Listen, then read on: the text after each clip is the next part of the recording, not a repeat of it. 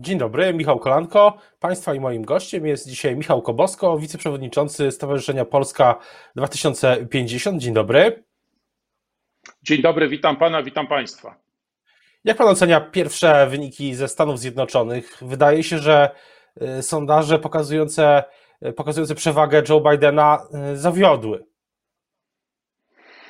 Tak, no generalnie to nie są pierwsze wybory i nie tylko w Stanach Zjednoczonych, gdzie sondaże kompletnie mm, zawodzą, nie mówią nam prawdy. Sondaże te ogólnokrajowe, ogólnonarodowe pokazywały w Stanach Zjednoczonych zdecydowaną przewagę Joe Bidena. Dzisiaj widać, że ten wyścig jest niezwykle wyrównany i my w tej chwili nie znamy jego rozstrzygnięcia. Wbrew temu, co niedawno mówił w swoim wystąpieniu w Białym Domu Donald Trump, nie znamy rozstrzygnięcia i będziemy musieli poczekać jeszcze na to rozstrzygnięcie. Zatem to wybory pokazują, jak bardzo Ameryka jest podzielona, jak bardzo to są dwa światy, które wobec siebie stanęły i to jest mniej więcej 50-50. I, e, I ta przewaga któregokolwiek z kandydatów, która się ostatecznie ujawni, czy zostanie potwierdzona, no, będzie prawdopodobnie zdecydowanie, zdecydowanie mniejsza niż przewaga w wyborach 4 lata temu, kiedy przypomnę, Hillary Clinton miała kilka milionów więcej głosów, a te wybory przegrała. No w tym momencie, 4 lata temu, gdy był ten moment, który jest teraz, ta godzina w kampanii amerykańskiej, to Hillary Clinton, z tego co pamiętam, już gratulowała E, Donaldowi Trumpowi zwycięstwa. Teraz e, rzeczywiście nie wiemy, kto, e, kto wygra. A czy, czy polska polityka się zmieni, jeśli wygra ponownie Donald Trump, albo jeśli wygra Joe Biden? Jak pan to ocenia? No, jeśli, jeśli polska polityka sama z siebie się nie zmieni i jeżeli Donald Trump wygra ponownie wybory, to właściwie nic się nie zmieni. Polska pozostanie głównym partnerem administracji Donalda Trumpa w Europie, w Europie kontynentalnej. I e, nadal będzie to taka relacja, w której my jesteśmy klientem, my kupujemy amerykański gaz, amerykańskie wyposażenie wojskowe, samoloty, e, być może także energetykę jądrową i płacimy za to solidnie, płacimy za to dużo, ale w zamian w ramach tej transakcyjności jesteśmy traktowani jako jeden z ulubionych e, partnerów e, prezydenta Trumpa. To jeżeli on wygra i pozostanie w Białym Domu, jeśli wygra Joe Biden, będzie na pewno inaczej.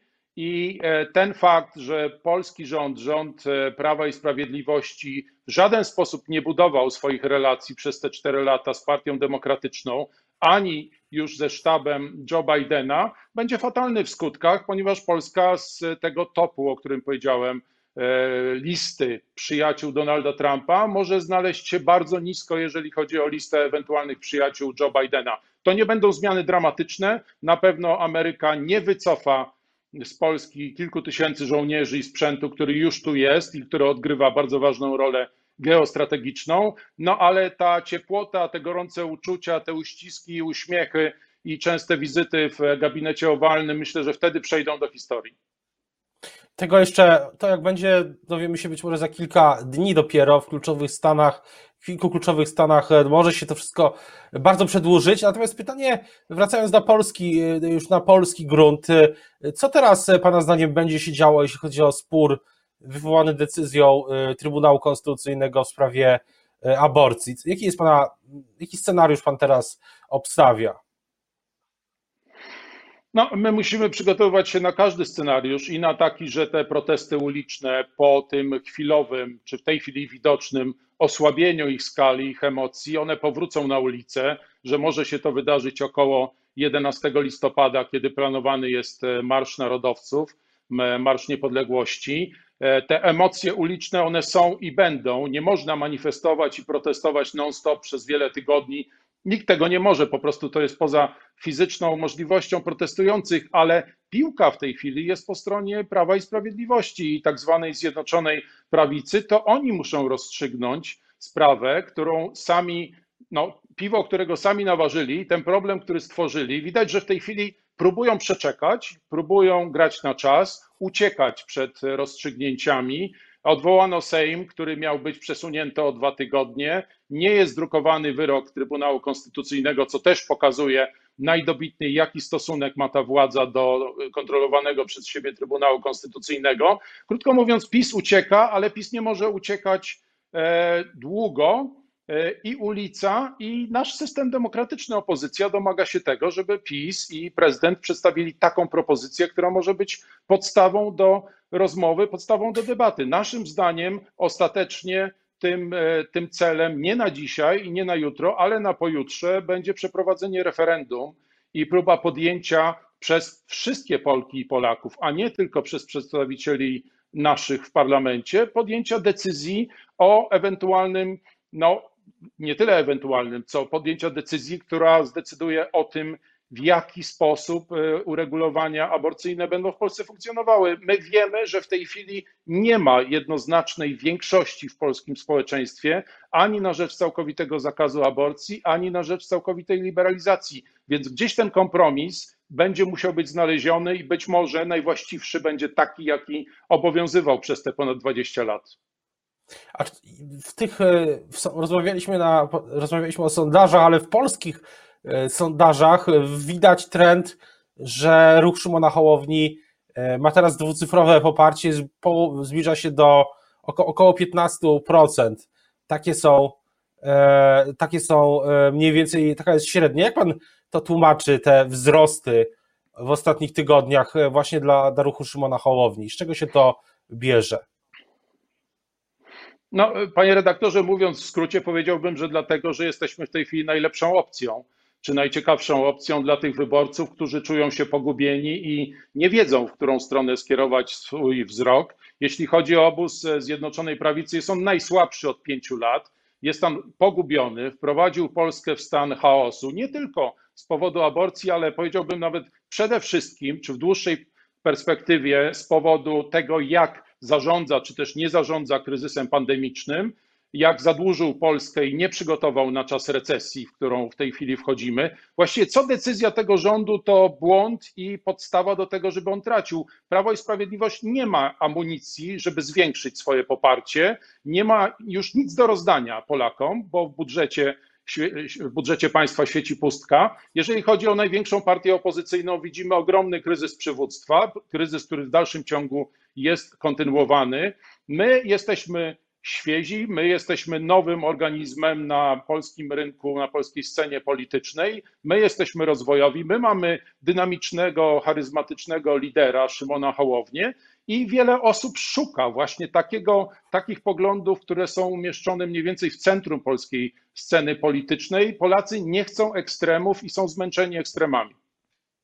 A co do y, tego, y, tej rozbudowy, tego budowania się, to jaki jest teraz właśnie taki plan na najbliższe na przykład pół roku? Co, co się wydarzy wokół ruchu Szymona Hołowni i z ruchem Szymona Hołowni y, przez najbliższe miesiące do wiosny? O tak bym to określił. No, my, jak pan zapewne wie, wczoraj złożyliśmy wniosek o rejestrację partii politycznej partii pod nazwą Polska 2050 Szymona Hołowni. Zdecydowaliśmy się po badaniach i analizach, że to włączenie nazwiska naszego lidera do nazwy partii jest istotne i zwiększa jej rozpoznawalność zdecydowanie, nie tylko na potrzeby sondaży opinii publicznej, ale generalnie rozpoznawalność publiczną. Zatem chcemy zarejestrować partię, chcemy ją zarejestrować teraz, to znaczy wtedy, kiedy sąd wyda taką decyzję i na to się zgodzi, e, po to, by być przygotowanymi na wybory. Uważamy, że wybory przedterminowe są absolutnie realne w, takich, e, w takiej rzeczywistości politycznej, w jakiej dziś żyjemy, przy słabnącym z dnia na dzień rządzie, który za chwilę może stracić większość w parlamencie, więc budowa partii politycznej to jest jeden z naszych e, celów na najbliższe miesiące. Tym głównym, jeżeli chodzi o cały nasz ruch społeczny, jest rozbudowa stowarzyszenia Polska 2050, stowarzyszenia, które gromadzi sympatyków, wolontariuszy, ale także samorządowców bezpartyjnych przez małe B, którzy mm, interesują się naszym ruchem, którzy widzą w nas szansę na powalczenie z tymi tendencjami centralistycznymi, które ma rząd Prawa i Sprawiedliwości, a i do Platformy Obywatelskiej. Wielu z tych samorządowców ma żale za postępowanie w latach poprzednich. Zatem chcemy budować stowarzyszenie, chcemy budować partię polityczną, rozbudowujemy nasz Instytut Strategię 2050, nasze centrum programowo-analityczne. Naszym celem e, jest jeszcze w tym roku stworzenie koła w e, Sejmie, koła parlamentarnego. Właśnie, ale to jest pytanie, przy... pytanie czy, czy, czy możemy się spodziewać, że w najbliższych tygodniach, miesiącach w Sejmie coś się też wokół ruchu Szymona Hołowni wydarzy? Znaczy, my już, może to brzmieć zaskakująco, ale my już jesteśmy ugrupowaniem parlamentarnym. To, że mamy jedną reprezentantkę, panią poseł Hannę Gil-Piątek, powoduje, że my powołaliśmy nasze własne biuro legislacyjne, uczestniczymy we wszystkich istotnych głosowaniach w sposób świadomy, przygotowujemy rekomendacje dla pani posłanki, prowadzimy rozmowy z innymi E, z reprezentantami klubów i kół parlamentarnych, więc jesteśmy w tej, nazwijmy to, grze parlamentarnej, ale naszym celem jest e, powiększenie reprezentacji, sfinalizowanie tych rozmów, które w tej chwili się odbywają. W tej chwili nie jest może najlepszy klimat do podejmowania takich decyzji przez posłanki i posłów, jak zmiana klubu parlamentarnego. Za dużo się dzieje, zbyt chaotyczna jest ta sytuacja, ale podtrzymujemy opinię, że do końca tego roku koło parlamentarne Polski 2050 będzie funkcjonowało. Mówił Pan o tych wyborach e, na wiosnę, ale e, jak miałoby do nich e, dojść? Bo na razie w większości głosowań, w zdecydowanej większości głosowań, głosowania takich politycznych, jak na przykład odwołanie wotum nieufności nad odwołaniem ministra Ziobry, no ta większość sejmowa PiS się utrzymuje. No, jak sam pan redaktor słusznie powiedział, na razie. Na razie to znaczy do ostatniego Sejmu, do ostatnich głosowań E, w tej chwili Sejm e, w Polsce jest realnie zawieszony e, decyzją większości parlamentarnej. Czekamy, kiedy Sejm się ponownie zbierze i czy rzeczywiście ta większość, którą Zjednoczona Prawica miała do tej pory, będzie tą większością w dalszym ciągu. Naszym zdaniem ta większość będzie się kruszyć, ona już się kruszy. Widzieliśmy to nie tylko przy okazji głosowań nad piątką Kaczyńskiego dotyczącą praw zwierząt, więc ta większość będzie się kruszyć i myślę, że część obozu Zjednoczonej Prawicy zrozumie, że z Jarosławem Kaczyńskim w takiej konstrukcji, jaka jest w tej chwili, o wiele dalej nie zajdzie, że ten najlepszy czas, najsilniejszy już był, a teraz trzeba myśleć o kolejnych wyborach i być może o istotnym przetasowaniu także w obozie Zjednoczonej Prawicy. A wyobraża pan sobie e, współpracę z PSL, na przykład w tych e, wyborach, czy w Sejmie, czy no, na różnych płaszczyznach? No, generalnie my sobie wyobrażamy współpracę z e, właściwie wszystkimi, czy niemal wszystkimi ugrupowaniami opozycyjnymi. Rzeczywiście, jeśli chodzi o PSL, to jest wiele punktów e, wspólnych, o których e, rozmawialiśmy i rozmawiamy. My także uważamy, podobnie jak kierownictwo PSL, że referendum jest tym docelowym momentem decyzyjnym, jeśli chodzi o przepisy aborcyjne, ale referendum musiałaby poprzedzić debata publiczna, panel obywatelski, dyskusja o pytaniach, ich treści, jakie realnie miałyby być zadane w referendum. Natomiast my jesteśmy oddzielnym bytem, jesteśmy Polską 2050, rozmawiamy z innymi ugrupowaniami opozycyjnych, mamy wiele punktów wspólnych, ale naszym priorytetem jest budowanie naszego ruchu, wzmacnianie naszej pozycji i dalszy wzrost naszych, naszego poparcia w sondażach. A jak, e, jak e, inaczej, dlaczego Szymon Hołownia nie jest na, na czele tej partii, o której mówił Pan wcześniej? To myślę, że wiele osób sobie takie pytanie też zadaje. Mhm. No, Szymon Hołownia był, jest i będzie liderem naszego ruchu. Jest najbardziej rozpoznawalną twarzą, nazwiskiem. Jest kandydatem, byłym kandydatem w wyborach prezydenckich, który zajął solidną trzecią pozycję i jest także największym atutem naszego ruchu, więc to się nie zmieniło i to się nie zmieni. E, Szymon Hołownia zdecydował, że w tej chwili, na tym etapie, w pierwszej kolejności chce dbać o rozwój stowarzyszenia, które ma być dla nas tą największą organizacją, masową, obywatelską organizacją w naszym ruchu społecznym. E, zaproponowałbym, ja zajął się tworzeniem partii, bym został jej pierwszym przewodniczącym. Przyjąłem te propozycje, natomiast Szymon Hołownia jest w gronie założycieli naszej partii i to na pewno nie będzie tak, że on nie będzie w naszej partii aktywny, nawet jeżeli nie pełniłby na razie przynajmniej roli w e, zarządzie. A jak, e, jak pan sądzi też, e, czy, czy uzasadnione są te wszystkie pytania, prośby? Rafał Trzaskowski na przykład o tym mówi, że musi być wspólna lista opozycji. E, co pan na to? Tak już kończąc ten, ten wątek. E, wie pan, absolutnie nie wykluczamy tego, że dojdzie do stworzenia wspólnej listy albo wspólnych list opozycji, bo to nie jest jeszcze powiedziane, czy rzeczywiście uda się. Różne były doświadczenia z próbami e, konsolidowania opozycji. Mamy różną opozycję i w tej chwili w parlamencie, i poza parlamentem. My nie wykluczamy absolutnie współpracy z innymi ugrupowaniami opozycyjnymi, no ale na dzisiaj jest zdecydowanie za wcześnie, żeby mówić kto, jak, kiedy, z kim. Jeżeli wybory będą przedterminowe, co zakładamy, to wtedy rzeczywiście czas będzie najwyższy usiąść do rozmowy i próbować się porozumieć. To nie będzie łatwe porozumienie. Platforma Obywatelska ma tendencję do traktowania innych partii opozycyjnych lekko z góry czy z lekkim pobłażaniem i popełnia tym samym e, strategiczny błąd, ponieważ my na przykład nie damy się traktować jako ten junior partner, czy jako partner, który ma być czymś w rodzaju przystawki dla Platformy. Platforma ma długą swoją historię, bardzo burzliwą i jak powiedziałem, w tej chwili ma duże własne wewnętrzne problemy. Niech Platforma najpierw poukłada się sama ze sobą, a my poukładamy nasz ruch. Wtedy będziemy gotowi do rozmowy i z Platformą, i z innymi ugrupowaniami opozycyjnymi. Na koniec e, dzisiaj e, premier Morawiecki najpewniej ogłosi nowe obostrzenia e, w walce z epidemią COVID-19. I pytanie, jak pan sądzi, czy ta epidemia będzie miała jakiś kontekst polityczny? No, ta epidemia już ma kontekst polityczny, rzecz jasna. Mówimy, mówiliśmy o tym w kampanii prezydenckiej Szymona Hołowni, mówimy o tym dalej.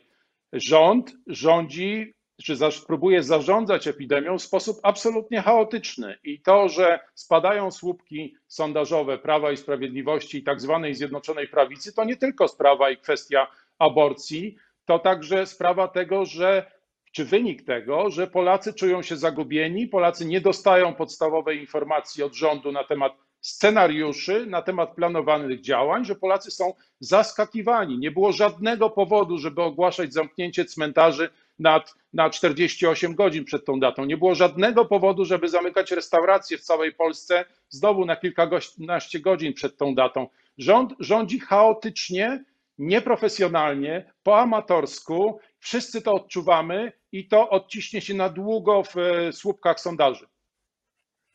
O tym, co ogłosi dzisiaj premier i o, oczywiście o rozwoju sytuacji politycznej w Sejmie i w, w, ramach opozycji. O tym będziemy jeszcze wielokrotnie na pewno mówić i informować. Teraz już bardzo dziękuję za rozmowę Państwa i moim gościem dzisiaj był Michał Kowalsko, wiceprezes Stowarzyszenia Polska 2050. Dziękuję bardzo. Dziękuję.